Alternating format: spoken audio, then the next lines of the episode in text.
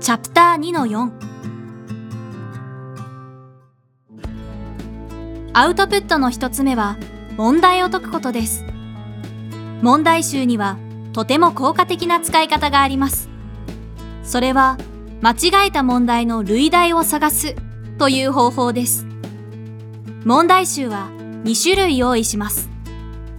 1冊は比較的薄くて両問だけが厳選された問題数が少なめの問題集。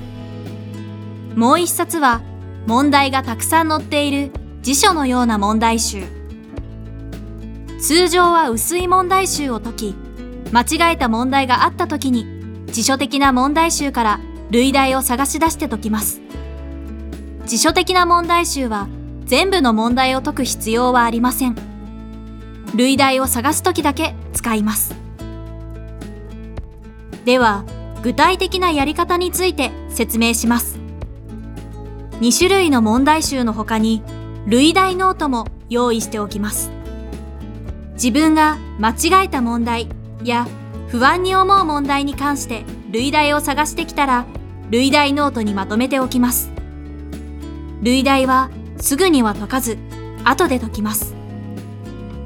例えば薄いタイプの数学の問題集で2次関数の解の配置の問題で間違えたとします。そうしたら辞書的な分厚い数学の問題集から似ている問題を探します。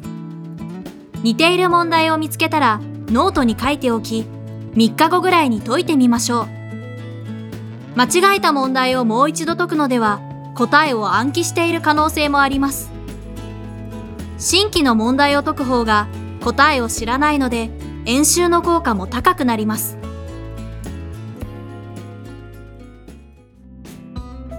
2つ目のアウトプットは人と対話して勉強するというものです。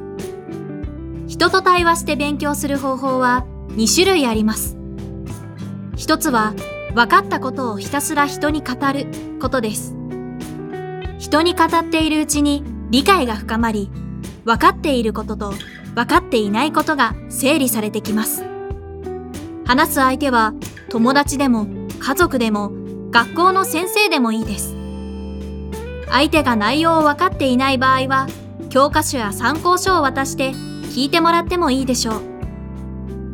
思ったより話せないと思ったら理解不足のサインです。